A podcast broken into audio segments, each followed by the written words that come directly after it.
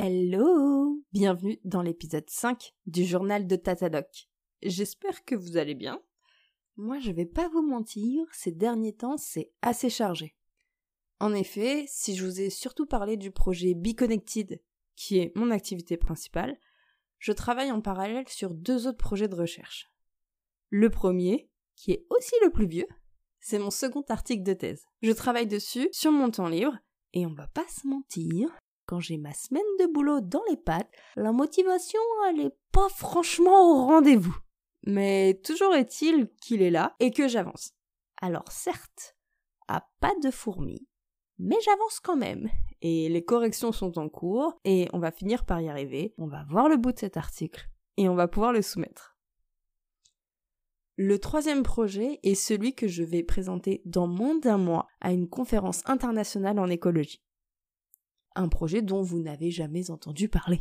Et si je ne vous en ai pas parlé avant, c'est qu'il y a une bonne raison. Je n'avais pas encore remis le nez dedans depuis les vacances d'été, c'est-à-dire avant le début de ce podcast. Ça commence à remonter, n'est-ce pas? Alors vous pouvez imaginer sans problème la bouffée de stress que je me suis prise lorsque j'ai reçu mi-octobre un mail qui m'annonçait petit 1 qu'on ne m'avait pas oublié et que je ferais bien ma présentation orale qui aura lieu le 23 novembre à 14h30. Petit 2, que cette présentation aurait lieu dans l'auditorium, aka le plus grand amphi de la conférence alors qu'il y a neuf autres salles possibles.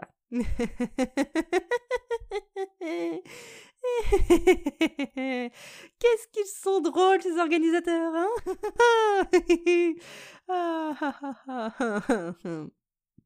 En vrai, je suis partagée entre c'est une immense chance de pouvoir présenter son travail devant un si grand auditoire, surtout de personnes qui sont du domaine, et d'un autre côté, je me dis quelle chance de pouvoir se ridiculiser devant encore plus de monde que ce que j'appréhendais déjà. Wouhou Génial Merveilleux Fabuleux Donc voilà, dans ma tête, c'est un peu panique à bord en ce moment.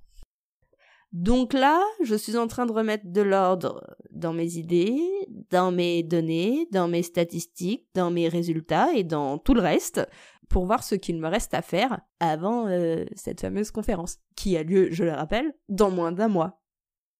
Et par la même occasion, en faisant ce petit euh, nettoyage de printemps, euh, je découvre toutes les idioties que la moi du passé a fait. Alors, j'aime bien prendre des pauses sur mes projets et revenir à l'esprit plus clair quelques temps après. C'est souvent salvateur, mais j'avoue que j'aime moins découvrir qu'effectivement, il y a quelques mois, j'avais la tête dans le guidon et qu'il faut reprendre une bonne partie de ce que j'avais fait. Hein. Ça, j'aime moins. Surtout à un mois d'une conférence internationale. Pas ouf. Pas ouf du tout. Bref, voilà où j'en suis. C'est pas fameux, mais bon, c'est comme ça.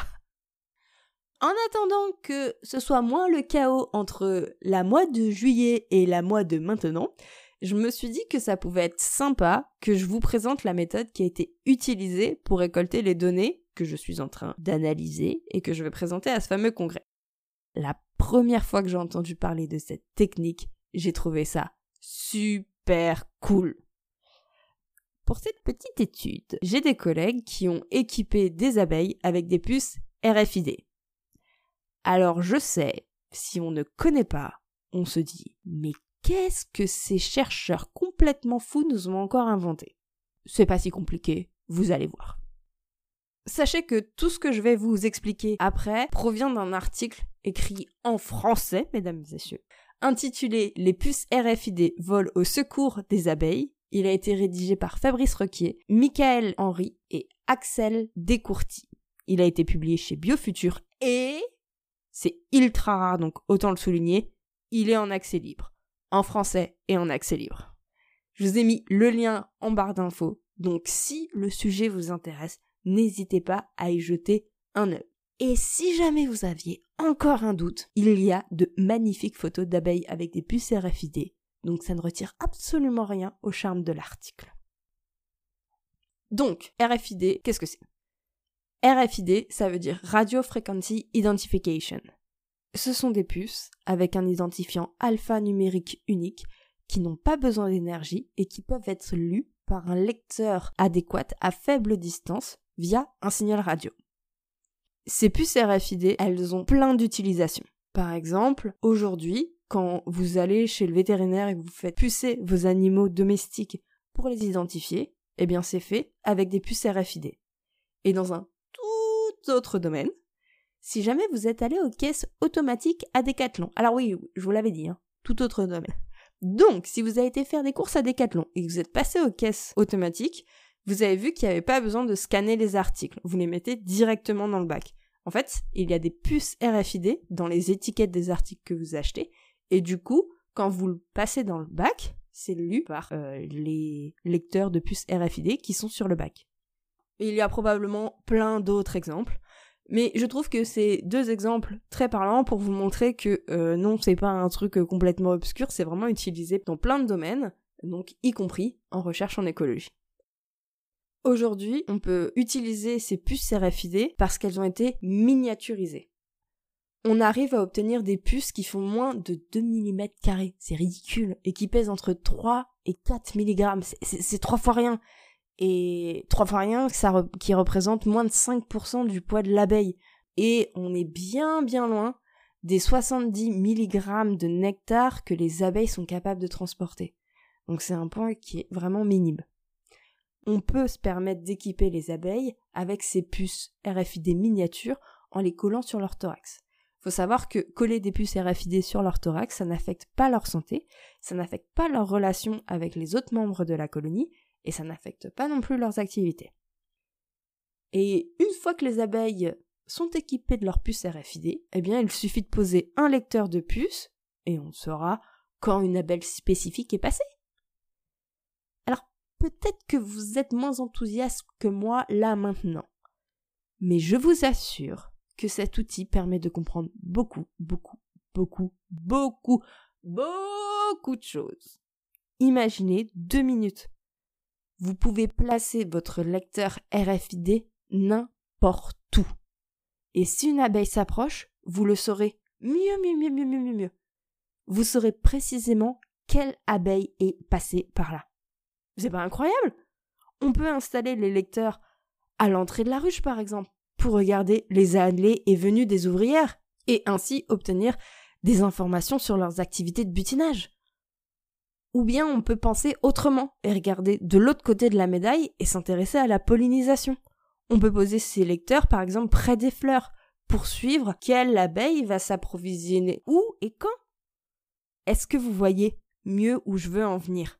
Cette technologie nous permet aujourd'hui d'obtenir de précieuses informations sur les abeilles, mais aussi tout un tas d'autres insectes comme je vous dis, c'est des dispositifs qui sont si petits qui peuvent être installés sur beaucoup, beaucoup d'organismes et beaucoup, beaucoup d'insectes, ce qui n'est pas le cas des autres technologies. Vous imaginez deux minutes un collier GPS sur un bourdon Alors ça serait très mignon, mais aujourd'hui c'est pas possible. Les puces RFID nous permettent d'étudier ça. Et les données qu'on récolte avec ça, elles peuvent s'avérer cruciales, notamment dans les problématiques en lien avec les changements globaux. Pour revenir à mon projet, en ce moment, moi j'analyse des données d'entrée et de sortie de ruche obtenues grâce au RFID. Et c'est passionnant, vraiment c'est super cool. C'est encore le fouillis, du coup euh, je vais pas vous en parler tout de suite, mais dès que je pourrai, je vous détaillerai le projet comme il se doit. Voilà, c'est tout ce que j'avais pour vous aujourd'hui. Si jamais vous souhaitez approfondir le sujet, n'hésitez pas à lire l'article que je vous ai mis en description du podcast. Je vous rappelle un article en français en accès libre avec des photos, c'est ultra rare, donc profitez-en. Si jamais vous avez des questions ou simplement envie de discuter, bah vous pouvez me contacter sur Twitter à tata-du8doc ou bien m'écrire un mail à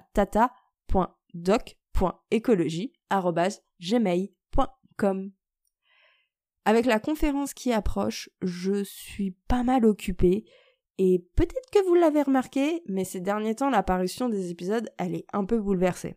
J'adore faire ces épisodes. Mais le boulot et mes heures de sommeil passent avant la production de ces épisodes. Donc je ne sais pas du tout quand est-ce que je vais pouvoir revenir par ici, mais le plus tôt possible, je l'espère. Et si vous avez deux petites minutes dans votre journée, arrêtez-vous, ouvrez les yeux, ouvrez les oreilles et observez la diversité d'êtres vivants qui vous entourent. À bientôt!